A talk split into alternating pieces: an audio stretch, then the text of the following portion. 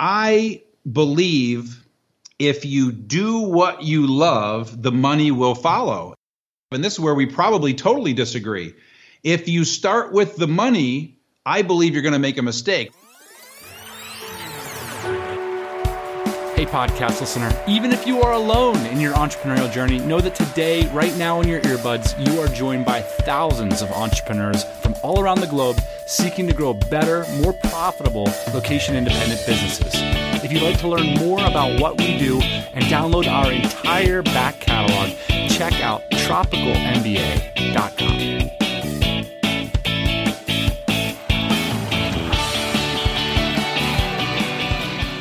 Boss man, we are back on the TMBA podcast in the pod shop. You are in the captain's chair, which is appropriate because you are the captain, the implementer in chief, the interviewer in chief here today. Where did the captain's chair come from? I need it, it's got to be a boat thing, right? You sit behind the big wheel, Yeah. and it when you're behind the captain's chair, the chair is more important than the wheel because the wheel you attach it to that little thing and you don't really turn that much. I don't know that much about boats, man. All I know is they're on sale. I've been looking on Craigslist, man. It's the time to buy the boat. Summer's coming. We are all out at sea right now trying to figure out how to adjust to what is an economic downturn, incredibly challenging time for businesses. And a lot of the way that's been manifesting in the community here is to take a look at how we design our businesses. And today's episode to that end is on topic. I think it's fair to say that many listening will have at least heard of the book Traction, which is often mentioned in online forums like Reddit as a key resource for managing businesses. So, Traction outlines and indeed trademarks something called EOS or Entrepreneur Operating System, which is, I'll quote, a complete set of simple concepts and practical tools that has helped thousands of entrepreneurs get what they want from their businesses. Now, the teaching and the implementation of this boss man, of this EOS system, actually grew into a multi million dollar business. They have around 350 implementers worldwide that you could go out and hire, like consultants, and bring into your business to apply this EOS. Now, the author of Traction and the creator of EOS is Gino Wickman. And so when his team reached out to us and said, Hey, Gino's written a new book about very early stage entrepreneurs, he would like to come on your show, we were like, Yeah, we, yeah, let's talk to the guy who wrote this book that had such an enormous influence. Now, boss man, today you are the interviewer in chief as well as the implementer in chief, which is a traction term. A few thoughts at the top before we roll this interview. Dan, it was really interesting to talk with Gino. He's definitely seen a lot of businesses, you know, a Yeah. similar situation that we're in, which is we get to see a lot of these businesses and we get to see a lot of people become entrepreneurs kind of in front of our faces, which is a truly fascinating process to watch. I did at times during this interview disagree with Gino, and I think that that will come out, but he was very gracious in his responses. Yeah, he was cool about it. I mean, he's doing a tough thing, which is trying to distill this idea of how one goes from zero to hero in the course of a short book. And yeah, it's interesting to get people's take on that process. And I'd be curious to uh, hear from the listeners in the comments what you thought about this interview. Cool. So let's let Gino take it away from here. And at the end, we'll swoop back in for a few final thoughts.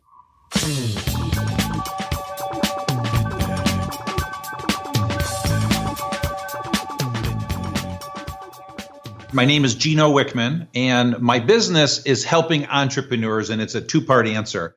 I've spent 30 years of my life helping entrepreneurs, and 20 of those 30 years was creating something called EOS and writing five books around that, the most popular book being Traction. And so EOS worldwide is the business I'm most well known for that has helped over 100,000 companies. My focus now is a passion project, and what I do is help entrepreneurs in the making get a huge jump start on taking their entrepreneurial leap. What's the difference between a passion project and a business? I'm less concerned about the money. The model is very, very unique and it's just not economically driven. There will be some economics around it, but that's all secondary to me.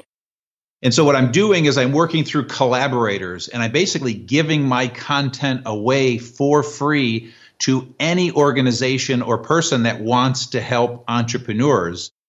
And then they take that content, they certainly give credit where credit is due, but they are the heroes to their audience. It's a total open source, abundance based model, and that will certainly drive book sales. And again, I'll derive revenue from those book sales, and that revenue will be substantial.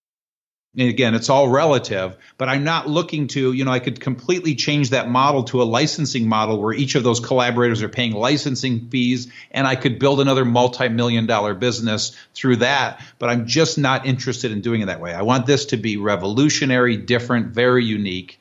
And it's all about, first and foremost, helping impact a million entrepreneurs in the making. It's interesting you know that you're you're not so much interested in the in the money aspect of it. And i think that that's something that probably happens when you have a little bit of success and when you get older. And as i understand it you have a family. One of the words that comes to mind for me is legacy. How does that play into this project for you? Well you know there's a couple important things. You know i sold eos worldwide two years ago and sold it very successfully for extremely high multiples and so that helps me worry less about revenue in the next endeavor. I still generate a lot of revenue. I still own 12.5% of that business. I still speak. I have five books that I've written up and over this book and I still have clients with EOS. I'm still an EOS implementer. So I generate a lot of revenue still even after the sale. And so again, those things afford me a luxury to worry less about the economics of this business, but also be very creative. I live a very balanced life. I work very hard, but I'm fanatical about my time. And so I take 150 days off a year. And the weeks that I work, I work about 55 hours a week. So, in that container, in that capacity of the time I work, I work very hard. I'm very intense. I'm very engaged. But in the time that I take off, I turn it off 100%. I take lots of vacations. I spend lots of family time. I spend time with friends. I spend time with myself. And so I'm very balanced from that standpoint. So I'm able to work very, very hard and play very, very hard. Gino, were you taking off 150 days a year when you owned uh, EOS? Yeah. You know, there's two parts of my EOS life, if you will. And so there's there's the author, there's the EOS implementer that I am that works with my clients, and then there's my speaking, and then there's the time that I gave to EOS Worldwide as their visionary. Okay. And so what I did when I started EOS Worldwide, once I created EOS, I found a great partner in Don Tinney. And I told Don, you have 45 days a year of my time as your visionary. You will never get one second more, but I will never give you one second less. And over 10 to 12 years, he and I built EOS worldwide. So I gave him those 45 days. He used them well. And the rest of the time was all in me writing books, working with my clients, doing speaking engagements, things like that. That was my follow up, which is why do you think it's so important to be strict to that point?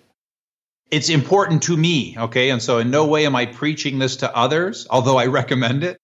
So it's important to me. This is just my MO. This is how I manage my energy very, very well. And this keeps me creative and energized. We all have different DNA, and you've got to figure out what is the lifestyle that works best for your unique body. And that's the one that works best for me. Congratulations on the business. That's a big deal. Um, Thanks. We went through that in 2015 some of the most stressful times of my life. Can you tell me uh, about some of your emotions and some of your ideas as you're leading up to the sale and then also after the sale? Because, and specifically, one of the things I'm curious about is like, you, like a lot of people, probably had a ton of identity wrapped up in your business. And then one day that's that's over. So no, I don't have a lot of identity tied up in my business and, and I do that by design. And so there's no ego attached to it when I named it, the marketing firm that I engaged, real high end marketing firm, tried like hell to get me to put my name on it, and I will not put my name on it. And so it's called EOS. And a hundred years from now, I want the world to remember EOS and not me. I, I don't need to be remembered in all of this. That's point number one. And that's vital if you want to sell your business because your business can't be dependent on you. And so the biggest mistake an owner makes is that's all they do every day is work in their business and their identity is in that business and then they sell and the next day they are miserable because they're working for someone they've lost their identity. And so you know i was fortunately savvy enough. I sold a business once before. I took over a family business did a big turnaround. We sold that so i learned from that experience And then I was fanatical over a five year period, and it takes five years about a succession plan. And so, what Don and I did is we succeeded ourselves out of the business. Two years before we even sold, we put in place a leadership team, a brand new visionary that replaced me, a brand new integrator that replaced him, and a leadership team. That company was self sufficient. And so, when we sold, the day before the closing and the day after closing, there was not one thing about my life that changed because, again, I'm so fanatical about planning for that. The other thing is with this new project we're about to talk about, I planned this 10 years before I sold. And so when I was 40, I said, when I turn 50, this is where I'm putting my energy. And so I knew for 10 years what I was going to be doing at age 50. And so I already knew you know, using your word, my new identity. There won't be any identity attached to this either. I want the world to know entrepreneurial leap in this next project. So I have no ego about this. The other thing is, you know, I'm a mad scientist, introvert. I'm not a schmoozer. I'm not a small talker. I don't need to be out there. I don't want my face out there. I literally did one podcast building EOS worldwide because it wasn't necessary. For this project, I have to put my face out there on the front end of this thing. I'm having a blast doing it. And so that's uh, my humble two cents. So, Gino, I do want to talk about your new book, but I don't want you to get away with not answering this question, which is Yeah, yeah. Tell me about your emotion after. I mean, your life may not have changed. Yeah. Certainly, you had more money in your bank account. What was the one emotion that you were feeling? Maybe a week later, a month later?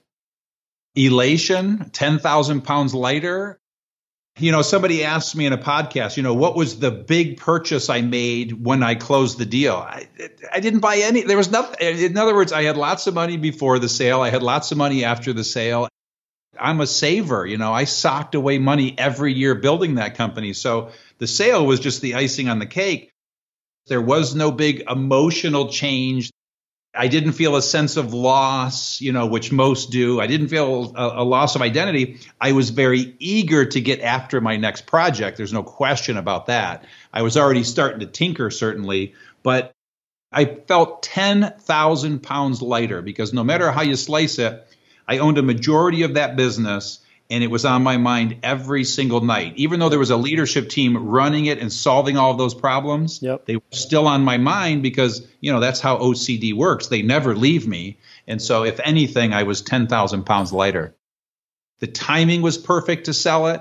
The business has gotten to a size that wasn't fun for me. You know, there's literally 400 people in that organization now there are better people than me to run that company now and take it to the next 10x. So it's just not enjoyable. I'm a creator and a builder, and like I said, a mad scientist. So, sale or not, at 50, I was shifting my energy no matter what I was doing. That's interesting. You have a section in this new book, Entrepreneurial Leap, where you start to talk about basically how to define your ideal business and also how to not let your business get away from you. And it sounds like yeah. for you, maybe you did let your business get a little bit away from you. If you had 400 people in your organization and that wasn't the type of organization that you ultimately wanted to have, how did that happen? No, it didn't get away from me.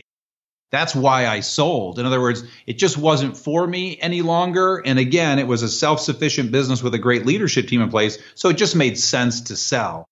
You know, in this book, that's the whole idea is for an entrepreneur to clearly see their path, see the glimpse of what's right for them well before they do it, which is what I did with this business. And again, I just knew when it wasn't fun for me any longer. And to literally stop the growth at a certain point mm-hmm. would not have done that business service because it has taken on a life of its own and it must continue to grow. Every business is an entity unto itself and it needs to become what it's going to become. It's and so in no way would I ever rein in or harness.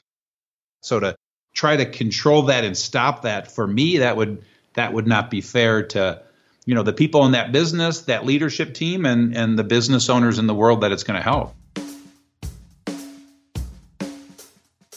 I'd like to take a moment to talk about our very own remote jobs website, dynamitejobs.co people are starting to catch on that remote hiring isn't just a luxury or something cool that tropical MBA folks talk about. It is a necessity. In fact, in mid March, we saw job seeker traffic increase by 50%. Our inboxes have been overwhelmed by qualified candidates seeking to work for companies like yours. Now, we're working to help both sides of the aisle here. With candidates, we're sending out more recommended and targeted jobs, and we've recently launched a resume review service.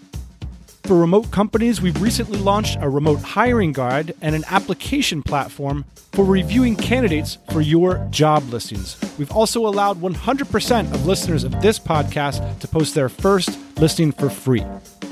And if you're looking to hire for an advanced technical or management role, we also have partnered with recruiters to help you get that done.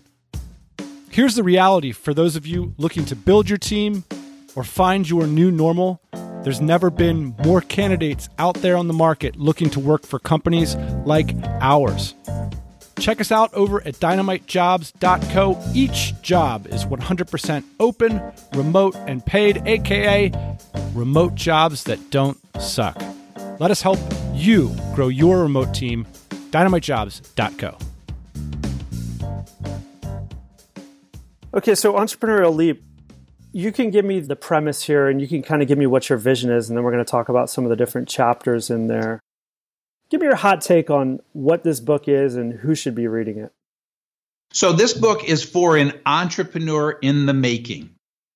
There are three parts to the book confirm, glimpse, and path. And what I'm doing is I'm helping an entrepreneur in the making decide if this entrepreneurial journey is right for them. And so it's first confirming that they are showing them a glimpse of their future and then showing them the path to greatly increase their odds of success. But as quickly, it's to talk anyone out of doing this that is not an entrepreneur in the making. So, right now, everybody wants to be an entrepreneur, and I want to help them decide if this is right for them because the ones that I'm going to talk out of this, I'm going to save them 10 years of hell. So, I'm going to do those people as much a service as the ones that do take their leap. The idea is to find the 4% on the planet that have these six essential traits that every true entrepreneur does and then show them the life they were born to live. You know, my experience, and you can agree or disagree, I find it easier to kind of push people forward that have already chosen a path. Like they're already on a trajectory, right? So they come to you and they're like, hey, man, I got a two million dollar business. I need help getting to five million. But you you're kind of selecting this group of people that's like, I don't know what I really want, but maybe I want a glimpse into this life. That seems harder in some ways. It is harder and there's not a lot of money in it. but again, it's a passion project. And so there's an old saying that says, We teach what we needed the most. Okay. And that's a saying by Danielle Kennedy. And so for me, I'm seeing my 18 year old self. And man, if I knew this at 18 years old as this mislabeled derelict, entrepreneur in the making, insecure kid, lost, confused, if I knew what I was, I didn't know what I was until age 30. And so I, I could have had a 12 year jumpstart on that. And so, absolutely, it's about helping that person before they take their entrepreneurial leap decide if this is right for them and with that, you know, there is this second audience that I did not expect, but certainly someone who has taken their leap, they're a year or two in, and they're bumping their head a lot. This is a great litmus test to decide if they made the right decision. And then there's actually a third audience, and that is those collaborators I talked about. Anybody that wants to help entrepreneurs in the making, mentor them, teach them. This book does all the heavy lifting as well as the nine free tools that I offer on the website. So, with that said, yes, it is harder. And, you know, having been someone for the last 20 years that is focused on helping successful entrepreneurs with businesses and lots of money to spend, an 18 year old, a 25 year old, whatever the age is, and again, you could be 55 years old that's thinking about taking the entrepreneurial leap. You know, there's not a lot of money in that, but that's okay. In other words, I just want to get them these resources very inexpensively so they can make the right decision for themselves. Running a business successfully, I think, has a lot to do with formula and process and good people. Now, when I think about like getting into entrepreneurship, I don't think formula. I think things like back against the wall, strange circumstances. I had to do this, like more emotional almost. You have a little image in the beginning of the book, and it, on left side it says self-employed, and on the right side it says true entrepreneur and there's a line there and it's kind of like a spectrum as i understand yeah. it And as I answer that, I want to back up a step because you use the word formula and I want to address something so that, because I think you and I are very much on the same page with what you said. There is no formula for becoming an entrepreneur. It doesn't exist. There's no process, there's no system. And if somebody's out there teaching this one way A to Z to build a business, they're lying to you because it is your back's against the wall, you're figuring out every step of the way. And so that's why the confirm step of the book first and foremost confirms that you have the six essential traits because the only way you're going to build a successful business is if you have those six essential traits.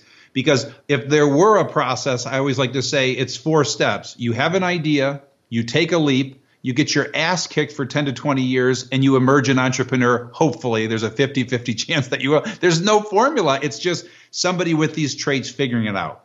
Anyway to answer your question so I call it the entrepreneurial range because I'm also trying to help this person that's soul searching. Do I have these traits? Which we can talk about those in just a minute. It's important to understand that we're talking about true entrepreneurs, as I call them. And so, this entrepreneurial range, if you picture all self employed people on the planet, well, all of those self employed people fall somewhere on that range. And like you said, on the right hand side, picture true entrepreneurs. On the left hand side, picture self employed people. So maybe on the left hand side, they have like some kind of behavior problem. And like no one would hire them, so they kind of have to start their business. Well, no, I w- what I would say this is everyone on the range decides to start a business for whatever reason. They want freedom. What I'm saying is on the left side, these are the self employed people, one person shows, people with side hustles, people that, you know, have a consultancy. And then on the right side, picture the greatest entrepreneurs of all time Henry Ford, Thomas Edison, Walt Disney, Oprah Winfrey, Sara Blakely. And so these are the red line true entrepreneurs. What I'm speaking to when I'm teaching with this project are the people on the right end of the spectrum. And so my point is, those people have the six essential traits. You don't necessarily have to have all six essential traits if you're going to just do a side hustle. If you have handy skills and you want to become a handy man or a handy woman, you can literally go out, be self-employed, charge 60 bucks an hour, make a hundred grand a year, and be just fine and amen and hallelujah. Anybody anywhere on that range is taking a risk. It's respectful, it's admirable. It's just I'm speaking to and teaching people that are on the right end of that spectrum that build organizations with people and really want to you know, mission driven companies trying to make a huge impact on the world. So that was going to be my follow up to that, Gino, which is uh, what is the actual difference? And the term that comes to mind for me is scale. Exactly right. And what I would suggest to you is, you know, let's pretend all of those people start a business because they want to be self employed. Well, someone with the six essential traits can't help themselves but to continue to drive and build and grow. I mean, you just can't get it out of your head where that lifestyle entrepreneur says, you know what? I'm making my hundred grand. I'm self employed. I'm paying the bills. This is a good gig. I'm working a couple days a week. I wish I knew what that contentment felt like. But for me, and again, the rest of us, we're just driven to continue to build and create and grow. That's interesting that you, you mentioned contempt. Do you think it's they're content or that they don't have the tools or that they don't have the know how, the knowledge, the resources? Like, why do people get stuck if it's even a thing that's negative? Why do people get stuck in the self employed section and never move on to true entrepreneur? I don't know the percentages, but there's some percentage that it is contentment. They're just content. They love the lifestyle business. And then I would suggest there's then two other types of people in that group.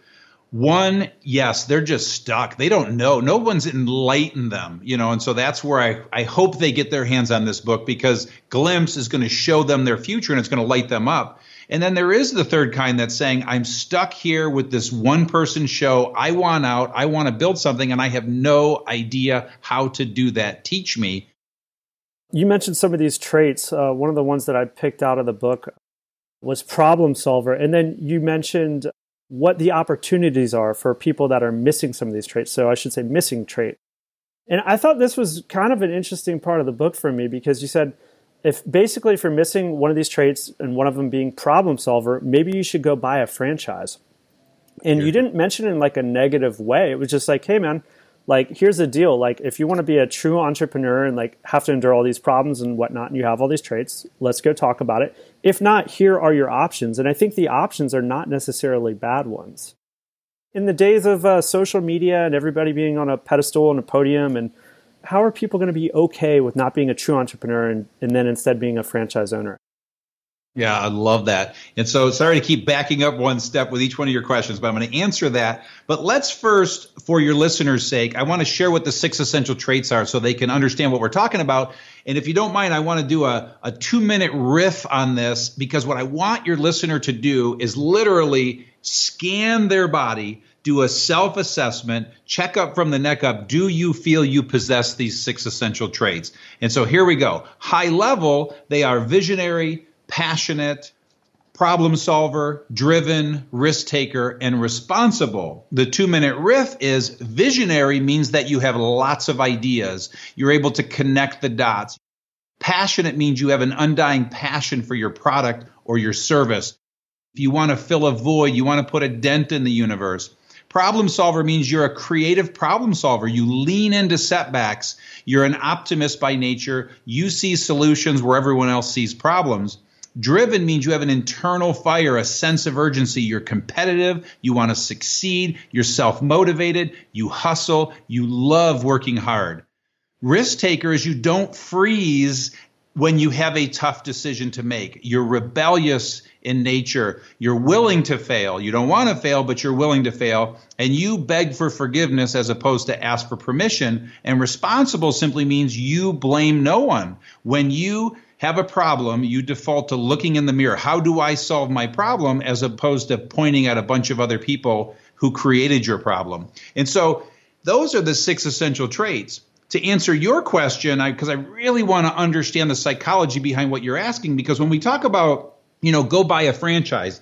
If you're not visionary and you're not a problem solver, hell yeah, go buy a franchise because they're going to solve all your problems for you a franchise does show you a system A to Z on how to have a business. And quite frankly, someone with these six essential traits would blow their brains out being in a franchise. In other words, somebody like this that buys one subway location that has to follow rules every minute of every day is going to go out of their minds.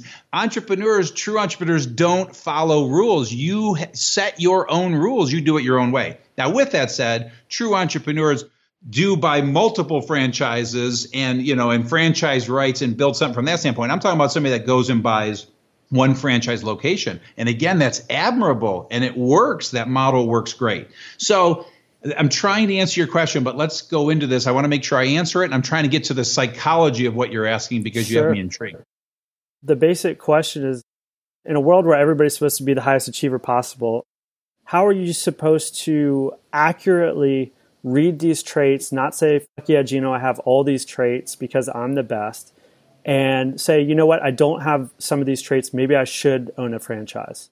Because there's going to be a high percentage of people that read this book that understand what you're saying and that aren't completely honest with themselves or honest. So, how, how do you get honest with yourself? And then, how are you okay buying a franchise if you know that there's people that are, quote, more successful than you? Oh, I love that. So, you know, it's like it's like that question for me does not compute but i'm going to explain what i mean by that because man if if anyone is sitting there listening measuring themselves against others you can't win. You're going to die miserable okay? And so the first point is what i'm describing a true entrepreneur listen it's not all it's cracked up to be. It is not some pinnacle of the universe that you've arrived when you're a true entrepreneur. And building a billion dollar tech unicorn you know is not the ultimate destination. So anybody that's thinking that way you use the word i'll use it too that is fucked up thinking. What you got to figure out is and we're going to get into glimpse in just a minute what is the right business for you? What are you built for? And there's no bad answer. I sold my business you know when we were in the tens of millions of dollars if I was measuring myself against a tech unicorn, I'm a freaking failure. That's the last thing I feel like is I'm a failure. If you want to build a $3 million heating and cooling company that throws off a 20% profit, amen and hallelujah to you. That is so admirable. And by the way, hard as shit. There's nothing easy about building that business. So that's point number one. And obviously, I'm very passionate about that because it's so dangerous how these billion dollar companies are held up as like the ultimate destination. And the other point on that is, listen, being a true entrepreneur is a psychological disorder. Okay, it's not it's not great. I mean, it's we are crazy and we get our asses kicked most of the time and we love that. So this is not normal. And it's 4% of the world in my opinion we need police officers and we need doctors and nurses and attorneys and i mean so we need all these careers. So listen i'm just talking about one little sliver of the world not the end all be all. In chapter six this is uh, related you started to talk about businesses industries and sizes. Um, yeah. and you had some different options. When somebody is looking to start a business you mentioned something that you're drawn to might be a good option in my experience has been a little bit different. I think it's something that I, I had a skill set in, or something that I was predisposed to, or some, something that I had insider information to. So when we go through this process of like becoming an entrepreneur, what does picking something that you're drawn to mean?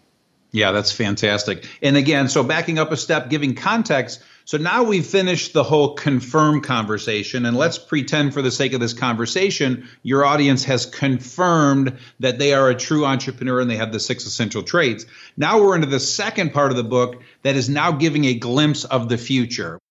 I show a day in the life, both heaven and hell, and how to avoid hell. But then what you're getting into now is I make it abundantly clear all of the options. And I go really deep into this because your job as an entrepreneur in the making is to decide what you are built for, what you are drawn to. And I want to come back to your point about what it's what you're exposed to because you're actually you're correct in that statement, but I want to give the context first.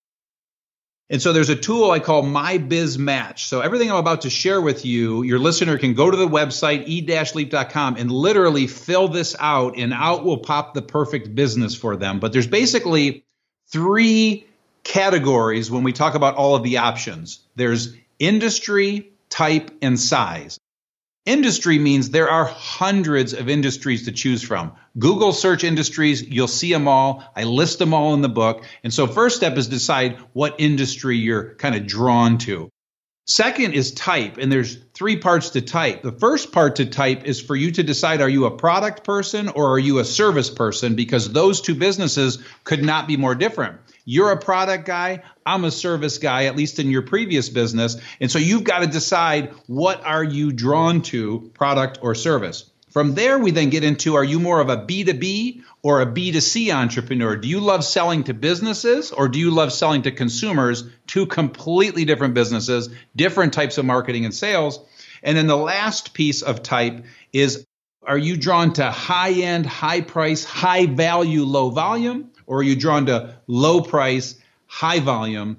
You can't be both. And then the third piece is then size, meaning what size? Like I said, what appeals to me, you know, I'm good up into a couple hundred employees you know 10 or 20 million. That's kind of my sweet spot. Then i get a little bored with that and uninterested in that. And so you got to decide do you want to build a billion dollar company? Do you want to build a million dollar company or something in between?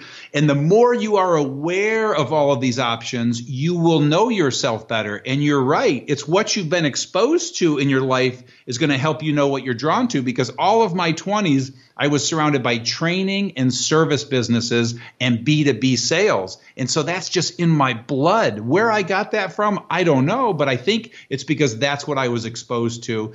So I've got a friend of mine, he's a product guy and he loves consumer sales. I have utter disdain for product businesses. When I see inventory, I get the heebie jeebies. Looking at a million dollars in inventory freaks me out. But that's just me. I know that about myself. And so if I didn't know that about myself and I started a damn product business in my 30s, I'd be miserable. It's just not fun to me. I love selling intangibles. I love selling the invisible, if you will. Simon Sinek wrote a book is Start with the Why. That for me is some of this is drawn by the why when you start a business, but I want to just dig into a little bit more about the definition of drawn to because I think like you, we're, we're drawn to things through experiences. Like, for example, my first job, we had clients and I decided that I never wanted to have a client again. I wanted to have customers. Okay. Mm-hmm. And I decided I wanted to have a product business because the margins were better. So I think drawn to is is tough, especially if you've never owned a business before, because we're all drawn to a lot of money and a lot of sure. this and a lot of that. So when you can design these businesses literally from the ground up, I mean, you're sitting here, you don't have a business, maybe you don't even have an idea. Instead of saying drawn to, would it make more sense to say, what are my lifestyle goals? What are my financial goals? And what is the best vehicle to get me there? You could, and I get that. And this, you know, let's please, I love it when you challenge me on anything you don't agree with because your audience hearing us disagree actually educates them better because they can decide what's best for them. But here's what I would suggest to you two things. Number one, to me, understand this book is for an entrepreneur in the making that hasn't taken their leap. And what I'm doing is I'm trying to give them a glimpse of their future as a result, they'll make better decisions because, to your point, let's pretend they follow your path and they decide their why first and find themselves into a business. I want them to now know this direction I'm going is in this industry. It's a product or service business. It's a B2B or B2C business. So they know what they're getting into. The awareness is going to make them more successful. So, quite frankly, both of what we're saying works. And the second point I would say is I believe if you do what you love, the money will follow. And this is where we probably totally disagree. If you start with the money, I believe you're going to make a mistake. What I love what you said is you start with the why. If you're starting with the why, then we're in agreement.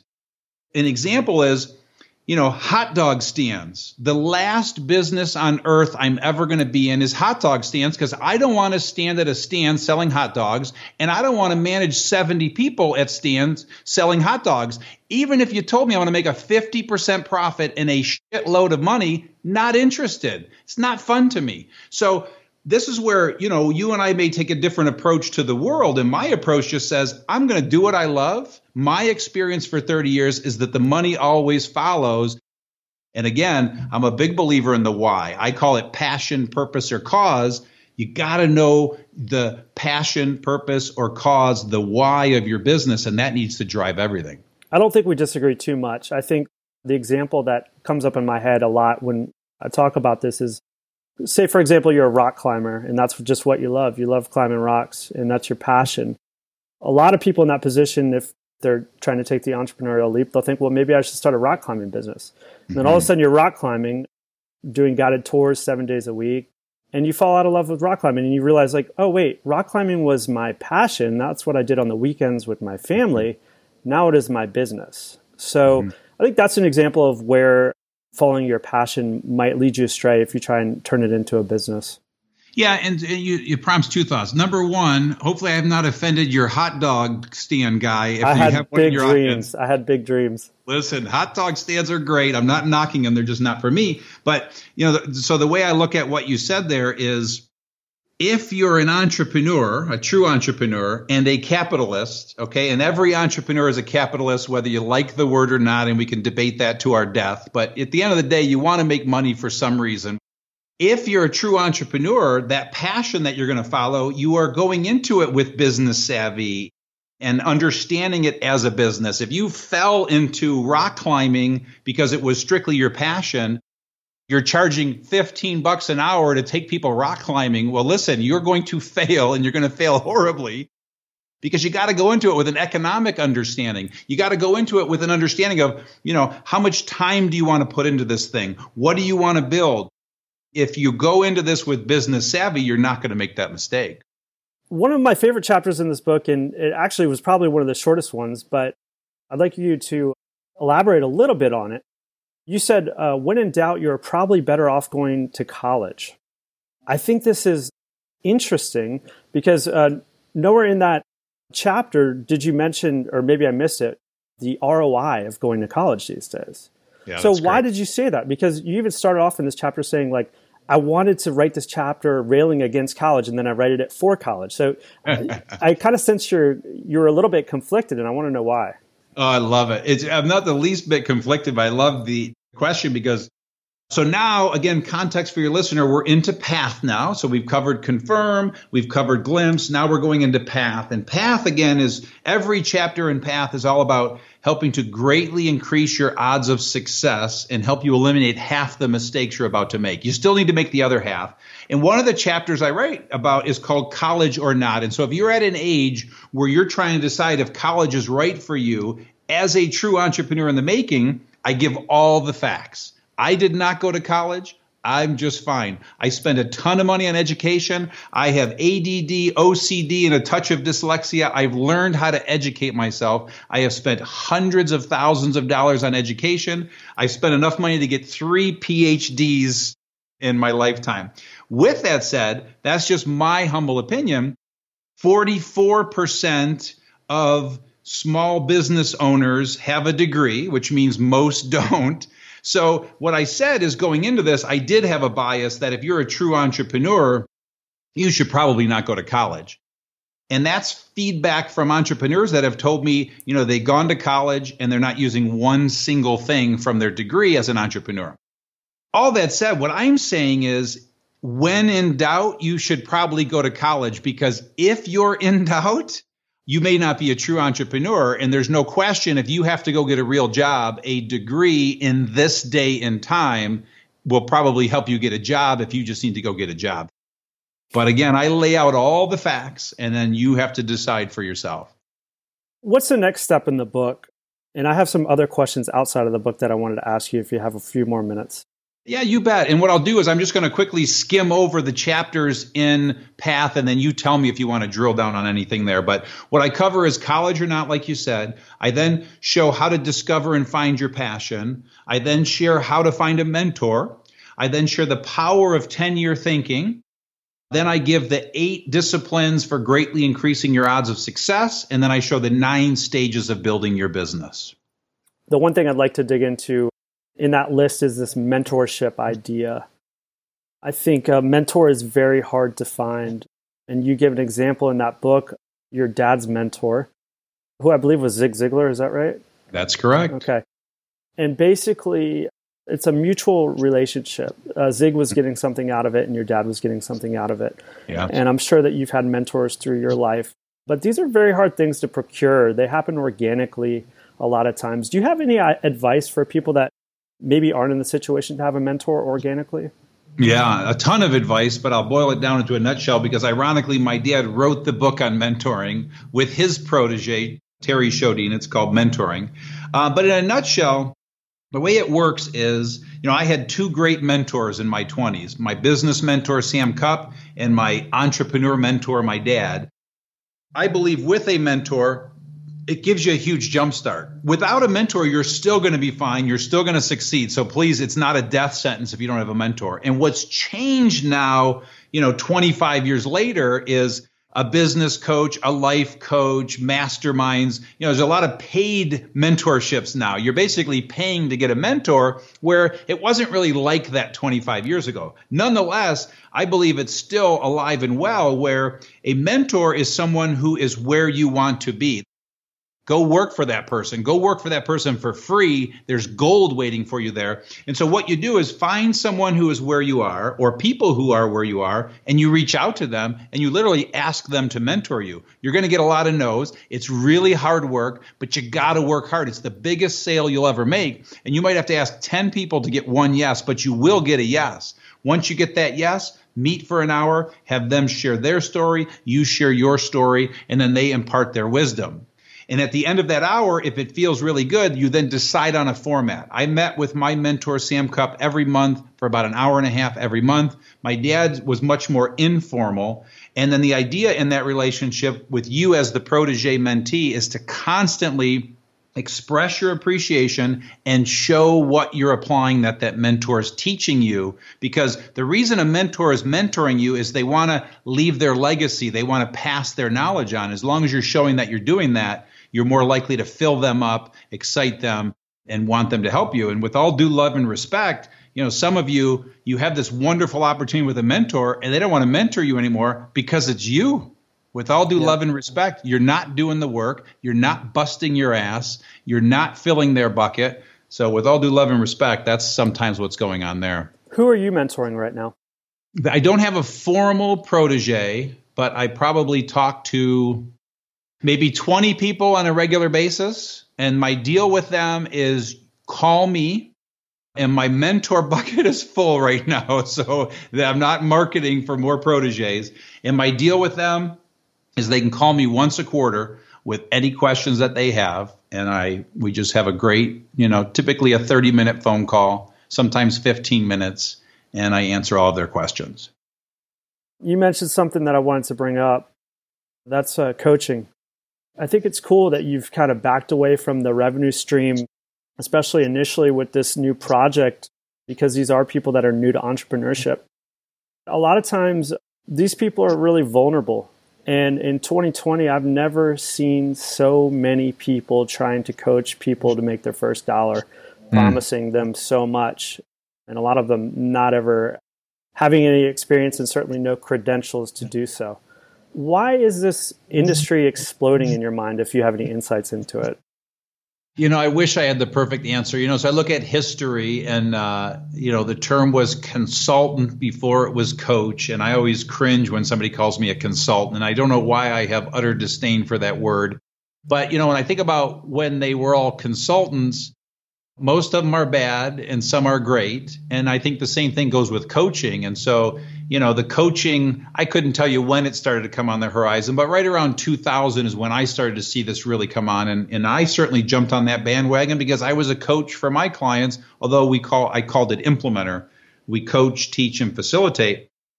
I think the first thing is that is that there's money in it. so so people see people like me and our 350 EOS implementers you know, making $500,000 plus helping companies.